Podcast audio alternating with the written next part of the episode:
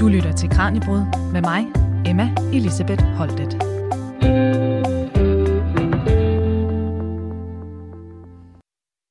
Hvis øh, jeg skal være ærlig, så tror jeg faktisk aldrig rigtigt, at jeg har været særlig god ved min hjerne.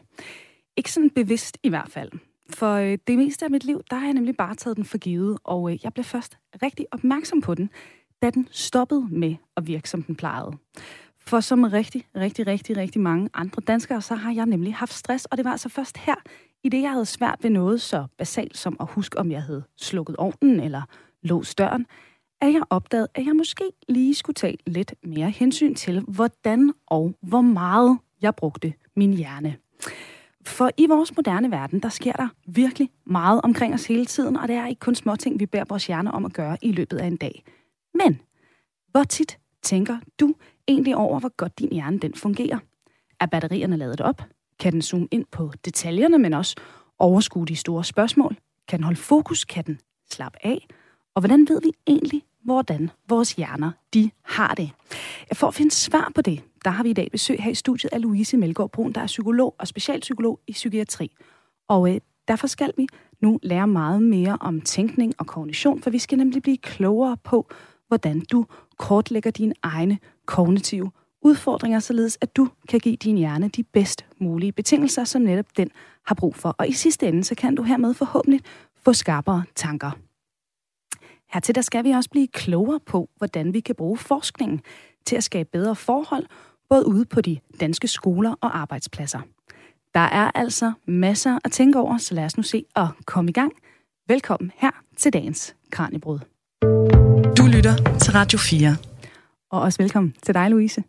Tak skal du have. Lige her til en start, så vi lige kan forstå, hvad der egentlig er på spil her. Altså, hvad kan vi egentlig træne hjernen op til? Har du sådan nogle, nogle eksempler på, hvor meget vi egentlig selv kan rykke ved? Ja, det øh, kan jeg sagtens finde frem, og du har jo allerede givet eksempler på, hvordan den kan påvirkes på en negativ retning, men så igen tilbage i positiv retning, siden vi nu står her. Øh, og vi kan jo godt lide de der spektakulære præstationer, altså det, at øh, man ikke kan noget, og så kommer man til at kunne noget, sådan lidt ligesom vi sidder og følger med i Jonas Vingegaards præstationer. Og de findes også øh, i forhold til hjerner og hjernepåvirkninger. Ikke? Altså vi har jo øh, eksempler, og dem har jeg også siddet med på, at, øh, at øh, et menneske har fået en hjerneskade og mistet sproget, og så efter genoptræning øh, og gode vilkår, så har den, det samme menneske generhvervet talen. Mm. Ikke? Altså, og det er jo sådan en, en, en kæmpe forandring, der er til at få øje på.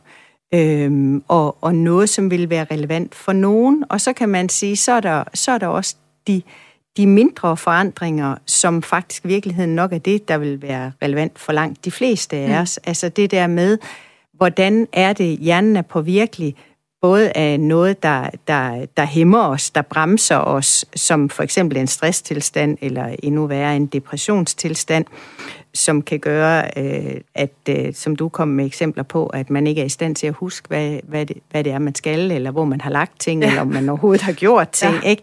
Eller som stiller sig i vejen for, at man kan læse, ikke? Altså, hvis man er vant til at være sådan en, der læser bøger, og så kan man pludselig ikke mere. Mm. Så tænker man, Hov, hvad skete der lige der? Øhm, og det er faktisk en evne, man kan træne op igen. Mm. Men det er jo sådan det lange, seje træk, der kræves for at træne det op. Men jo noget, der har enormt stor betydning for livskvaliteten, og noget, som er relevant for os alle sammen. Mm. Ikke? Og det er jo dejligt at høre, at det kan trænes op igen. Ja. Det er ikke tabt for evigt, når sådan noget der rammer. Nej, det er det ikke, og det er jo det, er jo det der er så fantastisk ved, ved, ved vores hjerne, at den er påvirkelig. Ja. Øh, men den er også påvirkelig inden for en vis ramme, mm. ligesom med andre af vores organer, ikke? Altså, at vi kan, vi kan træne os selv inden for nogle forudsætninger, inden for et potentiale. Mm. Og, øh, og det, det er vigtigt at vide, men det er også vigtigt at vide, at, at, at udviklingen foregår inden for en ramme. Det er ikke uendeligt. Ja, så man skal også kende sine og sin hjernes begrænsninger i virkeligheden? Ja, det ja. skal man. Det, bliver, det er jo mindst lige så vigtigt, hvis vi vil holde vores... Øh, vores, vores hjerner gode og vores tænkning optimal. Ja. ja. Og, øh, og til dig, der lytter med, så kan jeg også lige sige, at øh, hvis du har et spørgsmål til Louise, eller en historie, eller måske en betragtning i forhold til det her, som du gerne vil dele med os, ja, så skriver du bare ind til os på 1424. Du starter sms'en med R4, et mellemrum, og så din besked. Fordi vi sender altså live i dag, som er her i studiet. Der har jeg også min kollega Tine, der står klar til at tage imod jeres sms'er, når I skriver ind. Og øh, Louise, vi har, vi har været inde på det, men altså lad os lige få det slået helt fast. Altså, hvorfor er det, at vi skal træne ja, vores hjerner, og også vores raske hjerner? Altså, hvorfor er det, at det, det er vigtigt? Jamen, det er vigtigt, fordi at, øh, at hjernen er et påvirkeligt organ. Vi, vi, vi laver jo nogle gange sådan en sammenligning mellem hjernen og en computer, øh, og, og drager nogle analogier der og siger, at hjernen virker som en computer. Øh, det gør den ikke. Øh, der, kan være, der kan være nogle ligheder. En af de helt markante forskelle, der er på hjernen og en computer, det er jo, at, øh, at vi skal selv generere strøm. Mm. Ikke? Altså, og computeren, den sætter vi i en stikkontakt. Ja. Og så kører den. Hjernen fungerer ikke, øh, hvis, altså for, at, den fungerer ikke, hvis vi ikke har genereret strøm undervejs. Og det er jo nogle af de det er jo både nogle af de øh, restitutionsaktiviteter, vi laver, men også nogle af de aktiviteter, vi laver, som kan være med til at generere strøm til, mm. vores, til vores egen tænkning, kan man sige. Ikke? Det ville jo være så nemt, hvis det bare var ligesom en computer, ikke? Altså... Jo, det ville det, ja. øh, men det ville jo også være lidt kedeligt. Ikke? altså, øh, det, altså, fordi øh, det, vi, vi kan jo så på den anden side også nogle helt andre ting, og, og, og en af grundene til, altså måske den, den vigtigste grund til at, at, at lære sin egne øh, sin egen kan man sige, sin egen hjerne mm. bedre at kende, det er jo øh, det, at vi kan, vi kan tage højde for de her ting, for vi, vi er jo forskellige. Ja. Ikke?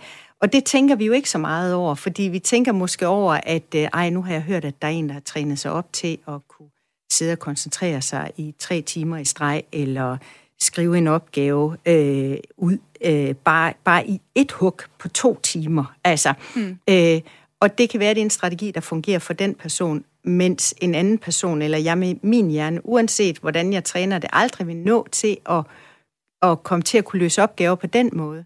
Og der skal vi vide om vores hjerner, at de er lige så forskellige som vores fysik i øvrigt. Mm. Ikke? Altså, at vi er, vi er højere, vi er lavere, vi er tykkere, vi er tynde.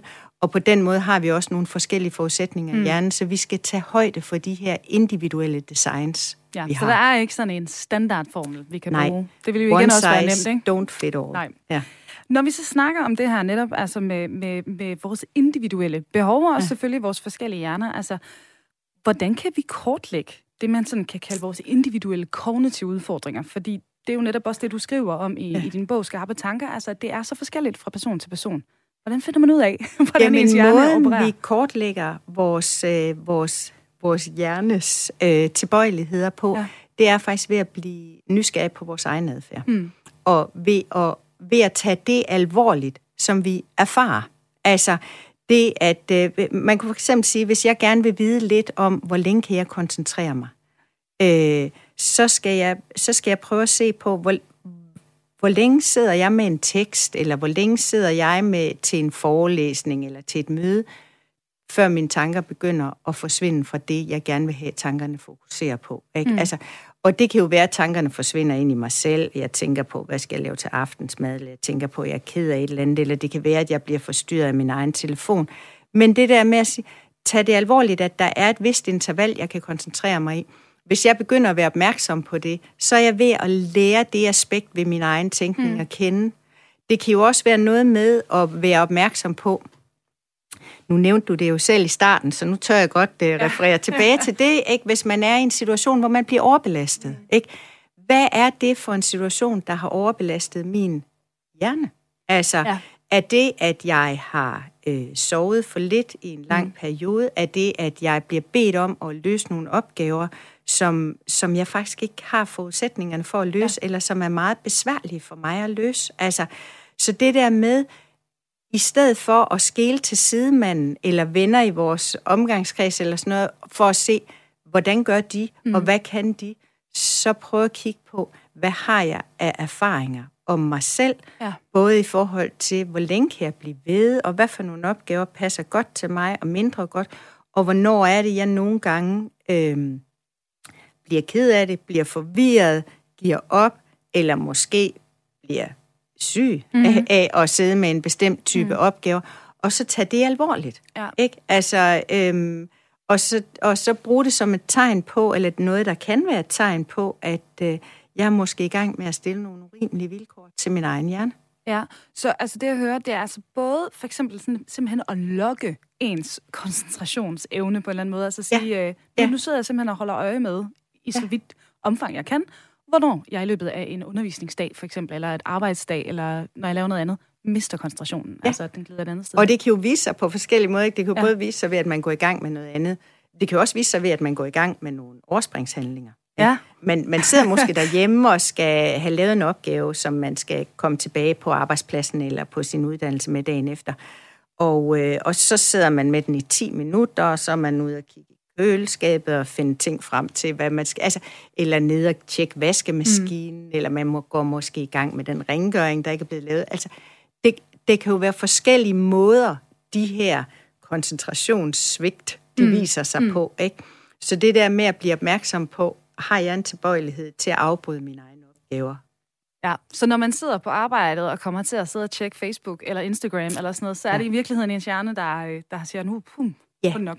Det, der jo er med hjernen, det er, at hvis vi ikke giver den nogle pauser, så tager den en selv. Ja. Ikke? Altså, igen fordi, at, at, at uanset hvad, så kan vi ikke koncentrere os uendeligt. Mm. Altså faktisk kan vi koncentrere os meget kortere tid, end, end mange af vores opgaver eller vores sammenhæng er designet til. Ikke? Altså når man sidder til møder af en eller to timers varighed, eller når man beder børn og unge om at sidde og modtage undervisning Ja. over længere perioder, jamen så, så den måde, det er designet på, er, er ofte ikke med hensyntagen til, hvad vi ved om, hvor længe man koncentrerer sig. Ja, og som du så siger oven i det, så er der alt det individuelle. Altså, Ja. hvor øh, det kan godt være, at min øh, sidekammerat kan koncentrere sig i, i 40 minutter ad gang, men jeg kan måske kun i 20 eller Ja. et eller andet, ikke? Ja.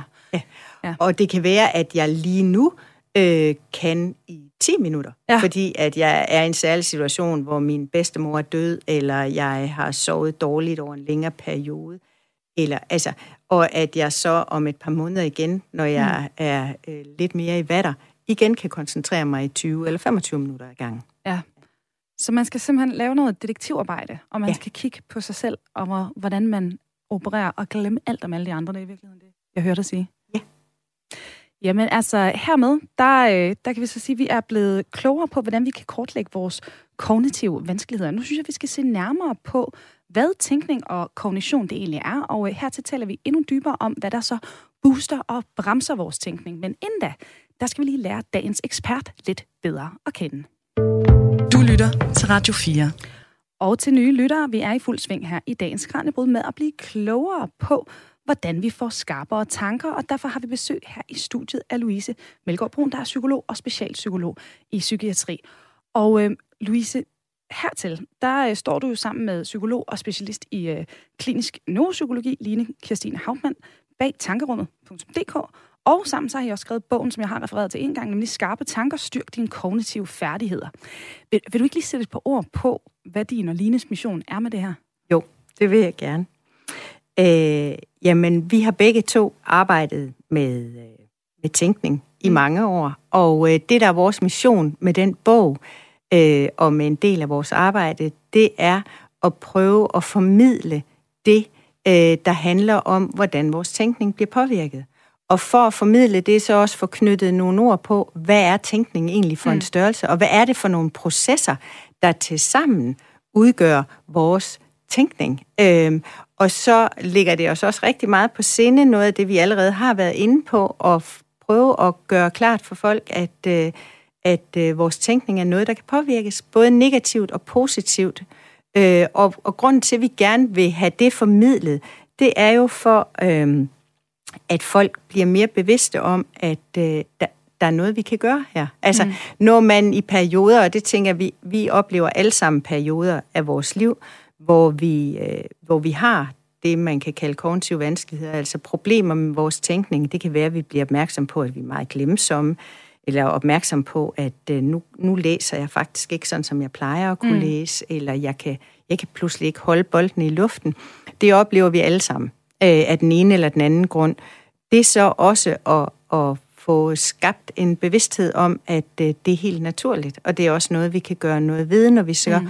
oplever de her perioder, Altså, der er faktisk noget at gøre. Ja. Øhm, det, det er, kan man sige, en af vores missioner, og, og, og som psykologer, vi er jo begge to psykologer i udgangspunktet, så er det også at få sat lidt, øhm, sat lidt fokus på tænkningen, fordi traditionelt set, så, øh, så har psykologer jo meget fokus på følelserne, mm. og hvordan følelsesmæssige vanskeligheder viser sig. Øh, det ligger også på sinde at få fokus på tænkningen også, og den sammenhæng, der er mellem tænkning og følelser. Mm.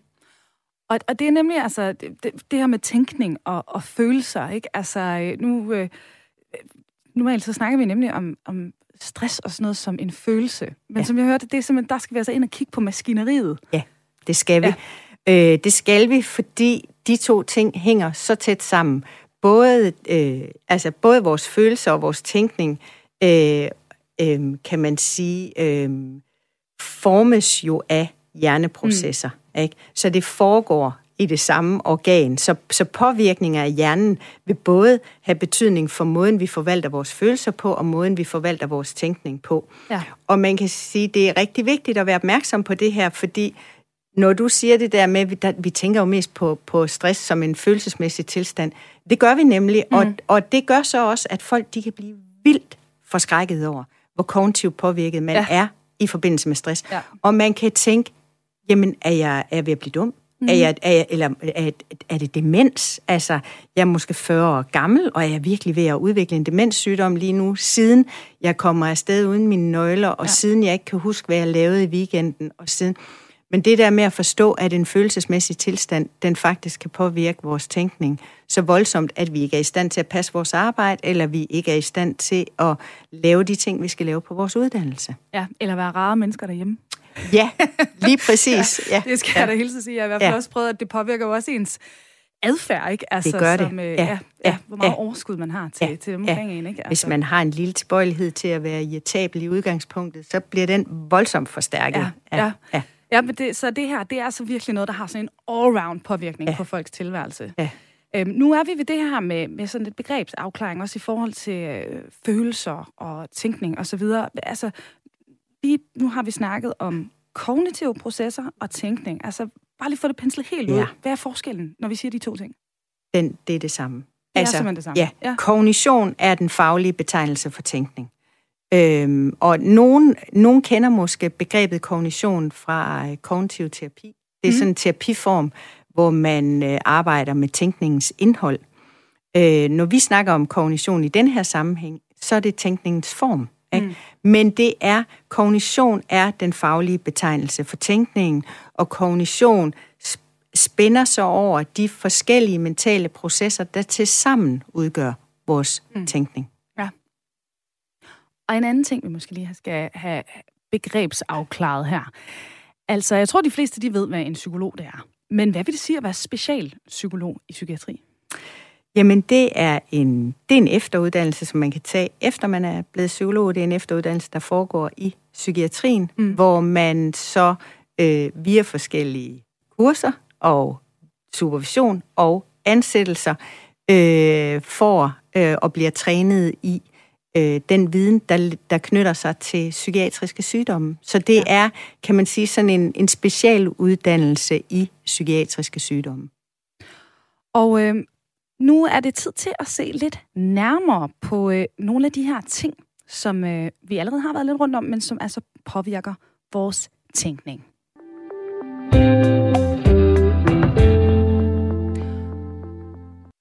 Du lytter til Kranjebrud her på Radio 4, og øh, vi sender live lige nu, så hvis du har et spørgsmål til Louise, eller måske en historie, du gerne vil dele med os, altså det kan også være, at du har nogle tips til, hvordan din hjerne den bare fungerer optimalt, eller måske noget, der gør, at din hjerne den øh, kører lidt langsommere end normalt, jamen så kan du skrive ind til os på 1424.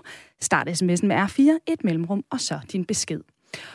Og øhm, Louise, lad os lige skabe sådan overblikket her engang, fordi netop vi har været inde på, på sådan delelementer af det. Øhm, lad os starte med det, der bremser vores tænkning. Nu har vi talt meget om stress, men, øh, men hvad kan det ellers være? Jamen, det kan være, det kan være, det der kunne være relevant at nævne, tænker jeg også i den sammenhæng, det er noget, som vi alle sammen, langt de fleste af os i hvert fald, øh, bruger i perioder. Det er alkohol eller andre psykoaktive stoffer, som man kalder dem, ja. øh, er også noget, der kan bremse, vores tænkning. Mm. Øh, det, der også kan bremse vores tænkning, det er øh, brud af rutiner. Altså det, at der er opbrud i noget af det, vi plejer at lave. Ja. Hvad kan det være for eksempel? Altså Jamen, det kunne være, at øh, vi bliver skilt, øh, eller at en familie, at der er skilsmisse i en familie, så de vanlige rutiner, de brydes, mm. øh, og, og folk skal til at bo på en anden måde. Det er ikke kun en følelsesmæssig udfordring, det er også en kognitiv udfordring fordi at øh, så skal man til at, at, at bygge mønstre op igen, som hjernen kan fungere i. Ja, og en anden ting, som jeg ved, du også øh, skriver om, det er også det her med for eksempel øh, mangel på sollys. Ja. Altså sådan helt ja. basale ja. ting i virkeligheden. Altså, øh, vi, øh, vi, vi tænker måske ikke så meget over det, fordi vi kan jo bare gå indendørs, og så kan vi tænde en lampe. Men, mm. øh, men vores, øh, vores sind og vores tænkning er faktisk meget påvirkelig af, om vi får dagslys i øjnene. Mm. Øh, og, og, og igen, her var vi, vi, altså, der er jo variationer på her, så nogle er mere påvirkelige end andre. Øh, nu er vi jo vi er ikke i efterår endnu, men Nej. vi nærmer os, og der er nogen, der oplever i løbet af efteråret og vintersæsonen, at de fungerer, at de fungerer lidt, øh, lidt dårligere, kan man sige, end de gør om sommeren, fordi de simpelthen ikke får lys nok i øjnene. Nogle de har jo så, så, er så påvirkelige af det, at de kan udvikle egentlig depressive tilstande øh, på grund af mangel på lys. Mm og, og, og tilsvarende også nogen kan have gavn af, og så få en lysbehandling eller sidde ved en lyslampe. Øh, så man kan sige, det at få lys i øjnene, nu snakker vi om det der med, at, øh, at der skal benzin på tanken, eller der skal mm. strøm på batteriet. Mm. Ikke? Altså, øh, det, det er en måde at lade hjernen op på, mm. som mangel på lys. Og der taler vi altså dagslys, øh, så, så det er ikke nok bare at sidde ved en, ved en spisebordslampe. Nej. Men det lyder altså, nu siger du øh, øh, brud på, på rutinerne, ikke? og så øh, for eksempel mangel på lys. Altså hvis man tænker over en moderne hverdag, altså rigtig mange bygninger, nu står vi heldigvis i et studie med kæmpe store vinduer og masser af lys, men det er jo ikke alle steder, der er bygget Nej. sådan, vel? Øh, altså, og samtidig så har vi jo også en dag, hvor vi virkelig tit altså, har forandringer og nye ting, vi skal forholde ja. os til, ikke ja. bare i Danmark, men rundt om i verden. Ja. Altså, vores samfund er vel egentlig sådan en ret stor bremseklods så i virkeligheden i sig selv. Det kan det nemlig meget hurtigt blive. Ikke? Ja. Altså både fordi, at vi skal faktisk gøre os umage for at få lys, mm. når vi når den mørke sæson. Ikke? Hvis, vi er, hvis vi tjekker ind på et kontor fra 8 til 4, så kan det jo være døgnets lyse timer. Vi ja. sidder der, og hvis der ikke kommer lys ind, altså, så kan der være en investering at gå ud i frokostpausen, så man får dagslys i øjnene. Ikke? Ja. Altså, og, og så snakker du om det med, med forandringer, og det at lave nyt er nemlig også en enorm stor udfordring for rigtig mange hjerner.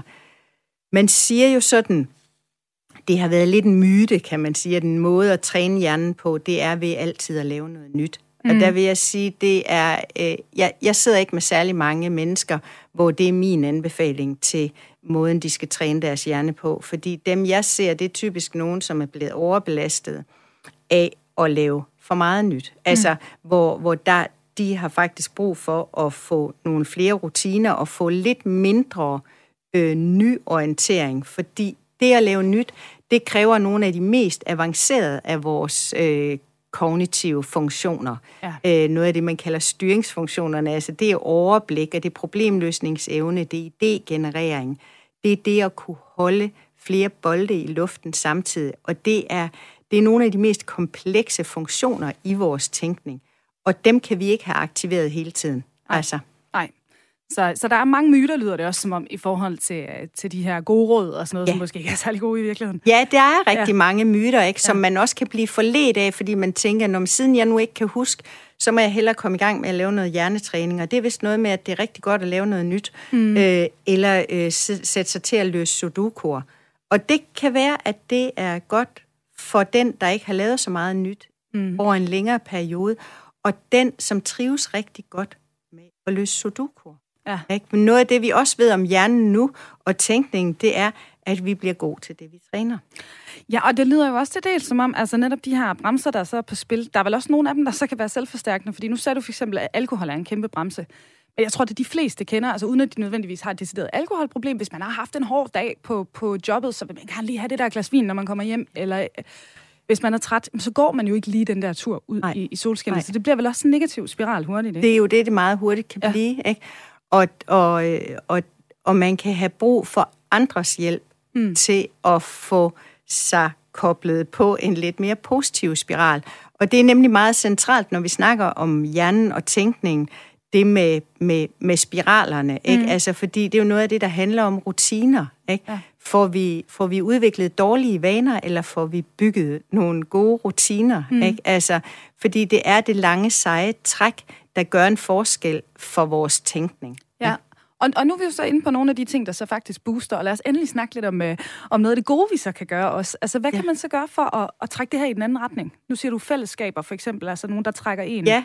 ind i noget. Ja. Jamen, altså, det vi jo kan, altså man kan sige, det vi kan bruge fællesskaber til, blandt andet, ikke? Ja. Altså, det er jo, at, at, øh, at vi er flere om at holde på øh, formerne. Vi er flere om at, at, øh, at, at bygge rutinerne sammen. Mm. Øh, og, og der er også en til at hjælpe mig i gang mm. med det. Ikke? Det er jo noget af det, der kan være rigtig svært, hvis man er vant til at øh, enten arbejde eller leve i et fællesskab, og man så står i en situation og skal til at arbejde eller leve helt, på, altså helt selvstændigt, så vil det for nogen være sværere end andre, fordi det kræver en større grad af overblik. Det kræver mm. flere kræfter at bygge de her rutiner. Hvis man nu forestiller sig for eksempel, at vi er en del af en familie eller et bofællesskab, hvor vi har nogle faste rutiner for, at vi spiser på nogle bestemte tidspunkter, vi vasker tøj i et bestemt mønster, vi varetager de her funktioner og vedligeholder dem sammen. Ikke? Det sparer den enkelte noget kognitiv kraft. Ja. Så, så der er, altså, er der andre sådan store booster, man kan tage fat i sådan i den, i den brede forstand? Altså? altså i den brede forstand, så kan man sige, hvis man skal give et godt råd, og det er så et meget bredt råd, mm. men så, så er det faktisk det der igen med rutinerne, så er det at få bygget rutiner. Og grunden til, at der er så meget, kan man sige, øh, altså der er så meget at hente ved at bygge rutiner, det er, at øh, hvis, hvis vi har en rutine for noget, så skal vi ikke bruge bevidst hjernekraft på det. Mm. Øh, og så kan vi spare de her, de her bevidste tankekræfter til nogle af de opgaver, som vi hele tiden vil løbe ind i, som kræver, at vi skal finde på en ny måde at løse opgaven på, eller en ny vej at gå, eller have lavet nogle nye procedurer for noget, vi foretager os i løbet af en dag. Mm. Og når nu vi snakker de her booster, altså øh, en anden sådan relativt brugt booster, tror jeg, det er jo sådan noget som koffein eller sukker. Det ved ja. jeg i hvert fald skyldig i, at det kan godt holde mig kørende i løbet af en dag. Ja. er det godt? Altså, Altså det, øh, jeg, jeg vil nødig være den, der alene skal svare på det, netop fordi, fordi jeg er psykolog, og jeg ja. tænker, at der, der skulle man gerne have en øh, ind, der ved noget mere om, hvad, hvad, hvad er det, de stoffer i grunden gør ved mm. hjernen. Øh, men, men der er jo rigtig mange, der bruger dem, mm. ikke også? Og koffein kan jo være en, en booster. Mm. Øh, ja. som fungerer rigtig fint for mange, og jo formentlig en relativt uskadelig booster. Okay, så det er ikke sådan, ja. du siger til dem, du øh, arbejder med, ej, du skal holde dig væk fra koffein? Og, nej, nej. nej det må man Faktisk, gerne. så noget af det, øh, jeg snakker med mange om, det er det der med, øh, altså, hvis, altså, hvis du kan få noget til at virke for dig selv. Mm. Ikke? Altså, vi snakker også om, prøv at springe over, hvor gader er lavere. Altså, i stedet for altid ja. at skulle gøre det for svært for sig selv, prøv at finde ud af, hvad det er, der virker som en smutvej for dig, som en stikvej. Ikke? Altså, og det er jo sådan noget, der kan godt være lidt, øh, lidt, lidt svært, og, og, øh, fordi vi, vi er sådan vant til, at det, vi snyder, hvis vi springer over, hvor gader ja. er lavere. Men, men det handler jo for mange også om at finde ud af, at hov, for mig, jeg kan faktisk løse den her opgave på 10 minutter, hvis jeg bare får lov at sidde alene, mm. eller jeg kan løse den her opgave på 10 minutter, hvis jeg får lov til at gå, når de 10 minutter er gået. Ikke? Altså, ja og så sige, jamen det er måske det, vi skal have fundet ud af. Hvordan kan du så få lov til at gøre det sådan, at du kan bruge de her 10 minutter, og så kan du slappe af bagefter, så kan din hjerne få en pause. Ja. Jamen altså, det lyder jo egentlig dejligt rart, og øh, som noget, man ikke så tit får at vide, at øh, man godt lige må tage den nemme vej en gang imellem. Ja, ja. Det, øh, det, det, det handler rigtig meget om øh, at, at lære sin egen lidt nemmere veje at kende. Ja. Ikke? Og det er jo også derfor, vi kommer lidt på overarbejde, når der er så mange standardiseringer. Ikke? Mm. Altså, at, at vi skal løse opgaver på bestemte måder, eller uddannelsesforløb har altid denne her form, eller denne her arbejdsopgave, den skal løses i det her rum, i det her tidsrum. Mm. Ikke? At, øh, at, at så er der nogen, der kommer mere til kort end andre, fordi de ikke er så standardiseret i hovedet. Ja, så one size does not fit all. Altså, nej. Og øh, med det på plads, der skal vi videre, fordi nu er det nemlig tid til at dykke endnu længere ned i nogle sådan helt konkrete redskaber, som du også kan bruge, hvis øh, du altså vil have skarpere tanker. Du lytter til Radio 4. Du lytter her til Kranjebrud, Radio 4's daglige videnskabsprogram, hvor vi i dag ser nærmere på det, der booster og bremser vores tænkning, og øh, derfor har vi besøg her i studiet af psykolog og specialpsykolog i psykiatri, Louise Melgaard Brun. Og nu skal vi altså dykke endnu mere ned i øh, nogle konkrete redskaber, som øh, vi kan gøre brug af, som kan hjælpe os på vej til det her med at få skarpere tanker. Og Louise, jeg bad dig om sådan en lidt svær udfordring, ikke? fordi jeg sagde, at hvis du skulle fremhæve bare et redskab, der kan hjælpe os, hvad for net vil du så vælge? Jamen, øh, så vil jeg vælge kalenderen. Kalenderen? Ja. God gamle. den gode gamle ja. kalender. Det kan både være den gode gamle øh, analog kalender, øh, den i papirform, mm. og det kan også være den nye, moderne, øh, digitaliserede kalender. Men jeg vil vælge kalenderen, fordi en kalender rummer rigtig mange muligheder, hvis man kommer i gang med at bruge den. Mm. Helt oplagt, så tænker vi jo på kalenderen som noget, vi kan bruge til at støtte vores hukommelse. Og det er den jo også rigtig god til. Det er simpelthen et suverænt hukommelsesredskab. Ja. Ikke? Øhm, og øh, så, så, så, så kalenderen gør, at vi ikke skal holde det hele i hovedet. Så er der nogen, der siger, ja, det, er faktisk, det virker som om, at det er snyd at sætte det i kalenderen. Jeg vil gerne blive god til at huske selv, så jeg vil gerne huske tingene selv. Der ved vi så nu fra undersøgelser, at det at bruge en kalender faktisk skærper vores tænkning. Mm. Forstået på den måde, at hvis man så tager kalenderen fra folk, så har de lært sig selv at bruge, altså at kategorisere nogle ting på en anden måde mentalt som man kan også i en periode, efter man har taget kalenderen fra dem. Mm, så den virker simpelthen? Altså... Den virker, ja.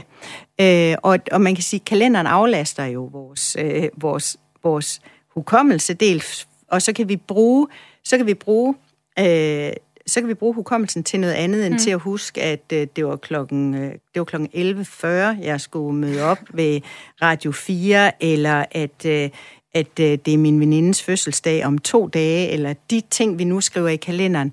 Det kalenderen også gør, den hjælper os med at planlægge. Og mm. det er jo nok så vigtigt, hvis vi skal have tid til at fylde øh, den der pause, som mm. er så vigtig, en booster for tænkningen mm. ind.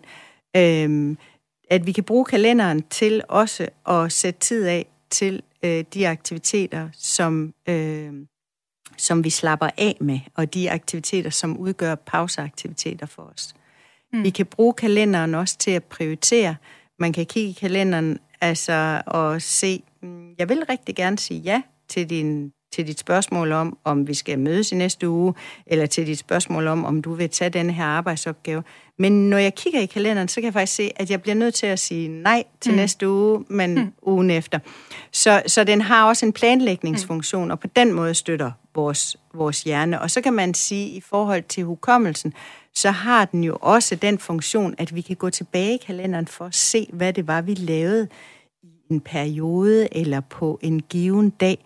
Så på den måde, der er kalenderen med til at støtte mange af vores kognitive mm. funktioner.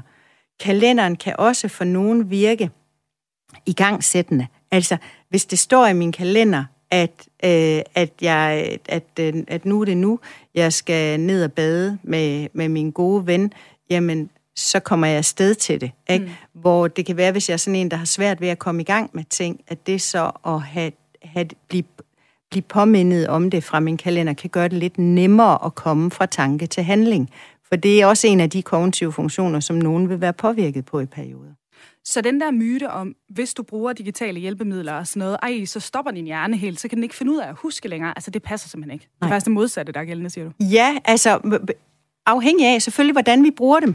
Men, men vi, skal, altså, så vi skal bruge det fornuftigt, men der er ingen tvivl om, at der er rigtig mange, som er blevet hjulpet og bliver hjulpet rigtig, rigtig godt af de forskellige digitale redskaber, vi har tilgængelige. Ikke? Det, at mm. det er så nemt at have en kalender med sig, som det er nu, fordi den kan ligge i telefonen. Ikke?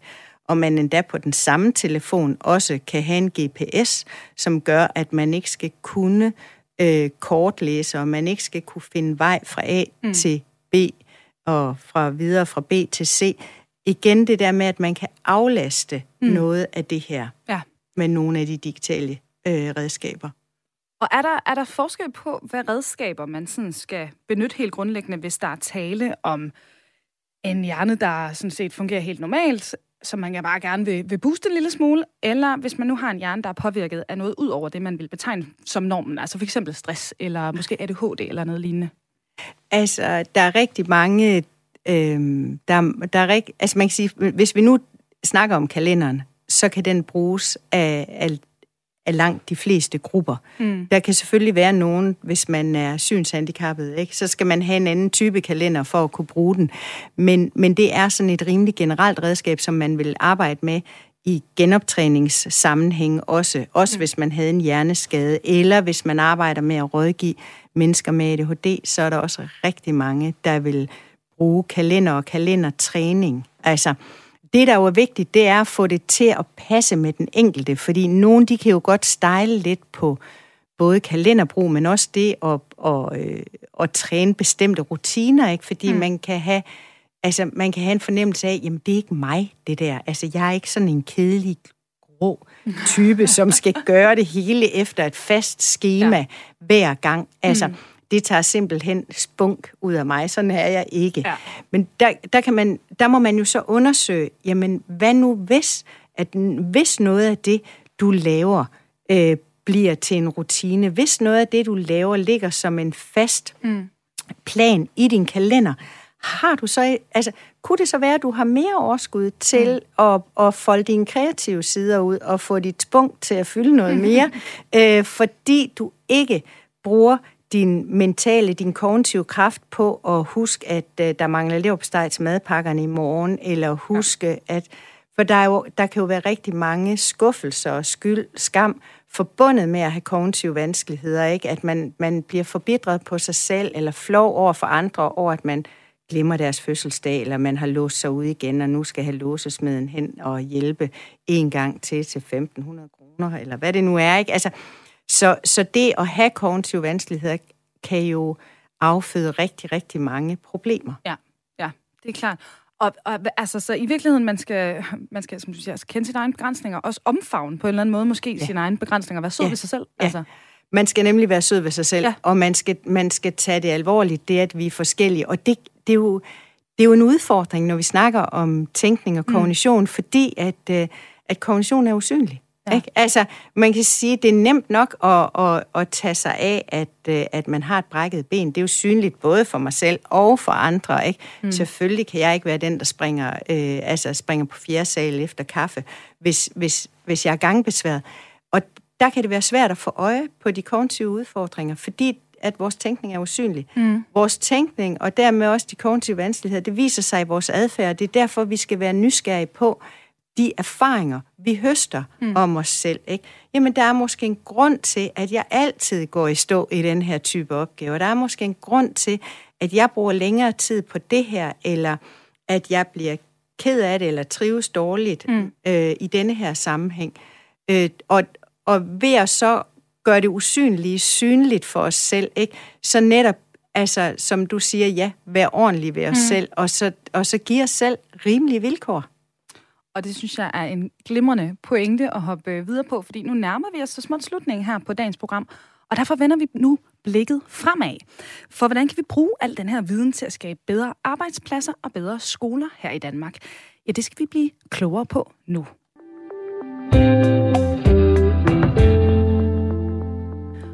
Og her i Kranjebrud, der har vi i dag besøg af psykolog og specialpsykolog i psykiatri, Louise Melgaard Brun. Og indtil videre, der har vi altså konstateret, at der er rigtig meget, vi kan gøre for at give vores hjerner bedst mulige betingelser. For eksempel noget så simpelt som ro, pauser, rutiner og godt med sollys.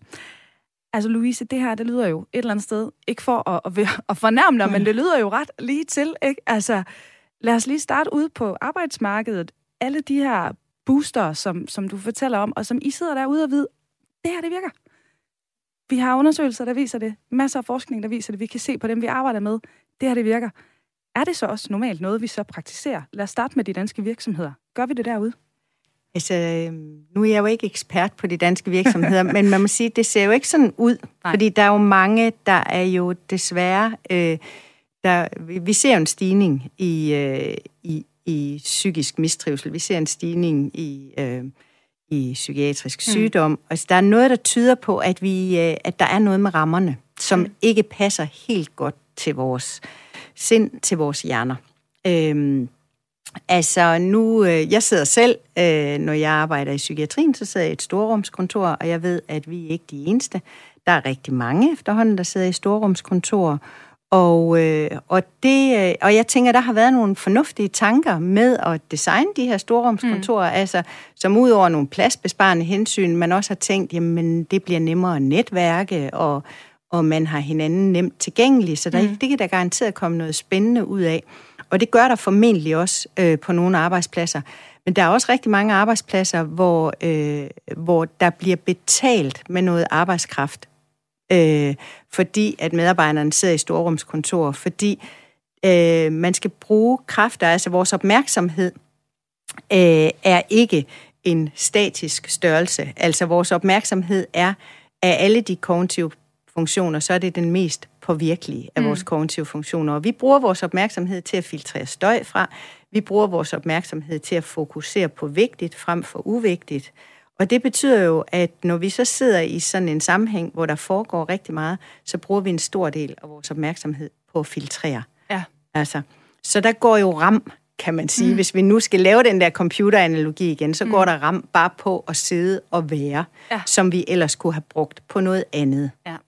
Der er også, altså også i forhold til, tænker jeg, arbejdsopgaver, fordi altså, jeg ved ikke, hvis man har set på jobopslag for mm. nylig, ikke, der er rigtig meget sådan noget, du skal være omstillingsparat, eller vi søger en pipi, sådan en, der siger, det har jeg ikke prøvet før, ja. det kan jeg sikkert finde ud af. Så egentlig som, som arbejdsgiver, i forhold til det, du har fortalt, det her med bare hele tiden at få nye udfordringer, det er vel egentlig ikke særlig sundt, altså. Nej, det er det jo formentlig, for, eller helt sikkert for nogen mere end for andre igen, ja. fordi vi er så, fordi vi er individuelle, ikke? Men, men du har jo fuldstændig ret. Altså, det ligger jo i, i langt de fleste jobbeskrivelser, at vi vil gerne have et fleksibelt, omstillingsparat mm. væsen. Ikke? Altså, så vi vil gerne have en, som har, altså, som, som, som har fuld gode kognitive funktioner, især det, vi kalder styringsfunktionerne, mm. altså evne til fleksibel tænkning. Og det stiller nogle krav, mm. som, som rigtig mange har svært ved at honorere.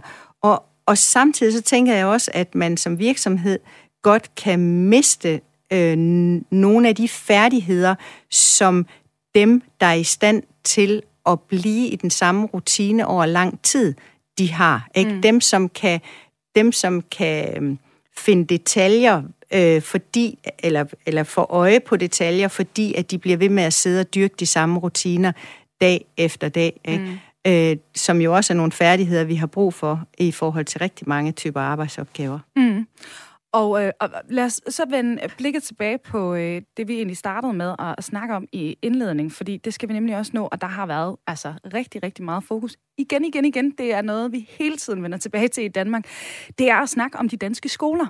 Og jeg ved, at du faktisk arbejder på en bog om det her, netop i forhold til undervisning, sammen med øh, en anden forsker. Hvad, hvad er det, I gerne vil formidle om med den her udgivelse, der kommer til foråret?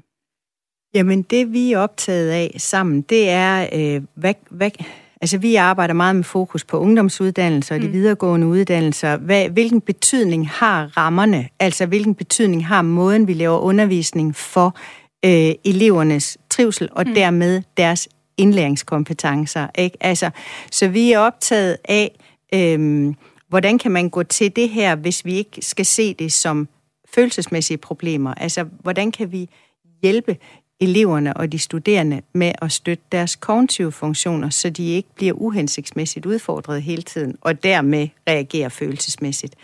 Og noget af det, altså man kan sige, der øh, undervisning i ungdomsuddannelse eller på videregående uddannelse, det er jo ikke, det er ikke mit specialområde, men det er så hans specialområde, fordi han er uddannet gymnasielærer og, og læsevejleder.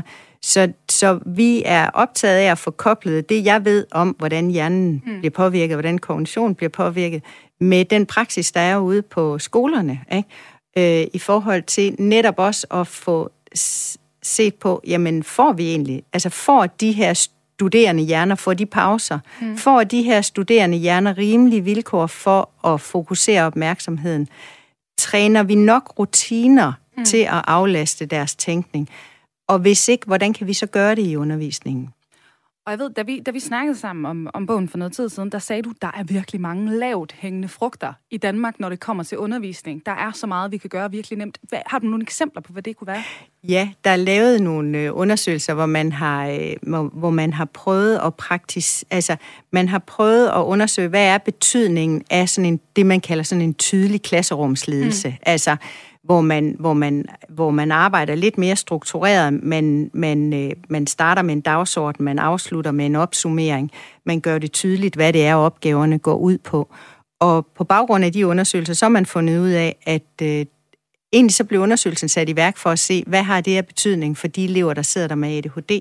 Kunne man se, jamen de elever med ADHD, de klarer sig faktisk bedre, hvis de får den type undervisning. Mm. Det er ikke så overraskende med det, vi ved om, ADHD, og vi ved, at opmærksomheden er påvirket. Men det, der måske er særlig overraskende ved den undersøgelse, det er, at de elever uden ADHD, altså dem, som i princippet ikke har nogen kognitive vanskeligheder, de får et større løft, hvis man måler på karakter.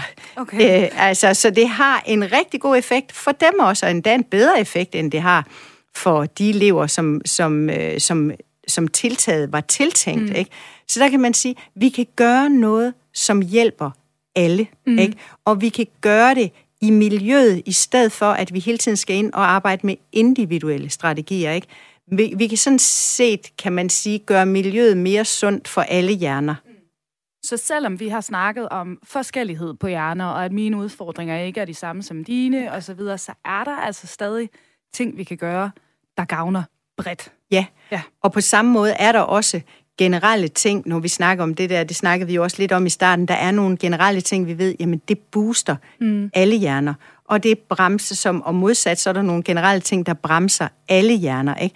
Så, så det der med, hvis vi i vores undervisningsmiljøer, hvis vi på arbejdspladser, kan tage højde for de her generelle ting, vi ved om, mm. hvordan øh, hjerner får det bedst, ikke? så støtter vi både dem, der har problemer, men faktisk også dem, der ikke har problemer, fordi de, bliver, de kan producere bedre. Så altså, vi bliver jo nødt til at vente til foråret for at, at læse bogen, men uh, kan vi lokke dig ind i studiet igen, når den så er klar? Helt sikkert. Jamen, det lover vi så her med lytterne, fordi det her, det kunne vi jo altså også snakke om snilt i, uh, i mange timer, så det bliver en gang til foråret, når, når bogen den er klar. Jamen, uh, det ser vi så frem til, og det blev her med ordene i øh, den her omgang af Kranjebrud Radio 4's daglige videnskabsprogram, hvor vi altså i dag er blevet klogere på, hvordan vi passer på vores hjerner, og også hvad vi kan gøre for at hjælpe vores tankevirksomhed på vej. Og øh, vores gæst og guide, det har været psykolog og specialpsykolog i psykiatri, Louise Melgaard Brun, der er altså en af kræfterne bag tankerummet.dk, og forfatter blandt andet til bogen Skarpe Tanker, Styrk dine kognitive færdigheder. Louise, tusind tak, fordi du vil være med. Tak for invitationen. Og måske lige her på falderæbet kan jeg hurtigt få dig til at fortælle, hvad kan folk finde, hvis de går ind på tankerummet? På tankerummet, der kan de finde nogle beskrivelser af, hvad, hvad er det, vi arbejder med. Det, jeg skal så også øh, lige sige, at lige nu er siden lidt under udvikling, så den skulle gerne blive mere informativ, end den er allerede nu. Mm. Men de kan, der kan man finde øh, nogle, nogle beskrivelser af, hvad er kognition i grunden, og hvordan kan man, øh, altså, hvad er der gode øh, gode idéer til at arbejde med at styrke sine kognitive færdigheder. Fedt. Så det kan de altså nørde lidt øh, videre med, og selvfølgelig også nørde videre ved at læse bogen Skarpe Tanker. Og øh, husk nu til jer, der lytter med, vi sender Kranjebrud alle hverdag her på Radio 4, så hvis du sidder derude med et spørgsmål, en god idé til et tema, vi skal tage op, måske et særligt sted, et museum eller lignende, som vi skal besøge, eller en specifik ekspert, som du gerne vil høre mere fra her i studiet, ja, så skriver du bare ind til os, og det gør du som altid på kranjebrud, radio4.dk. På mandag der taler jeg med historiker og forfatter Thomas Harder om en af Danmarks historiens mest fascinerende personligheder. Og øh, det er Anders Lassen, der kæmpede for de britiske specialstyrker under 2. verdenskrig. På tirsdag, der handler det om noget, der faktisk hænger lidt sammen med det, vi har talt om i dag, nemlig hvor lidt vi mennesker vi er udenfor. For her ser jeg sammen med antropolog Cecilie Ruborg nærmere på indendørsmenneskets natur. Og inden da, der kan du som altid på søndag lytte til ugens Kranjebrød Highlights. Nu er der ikke andet tilbage end at sige farvel. Mit navn det er Emma Elisabeth Holtet, og med i studiet var også min kollega Tine Brink Hansen. Tak fordi du lyttede med, og på genhør. Programmet er produceret af Videnslyd for Radio 4.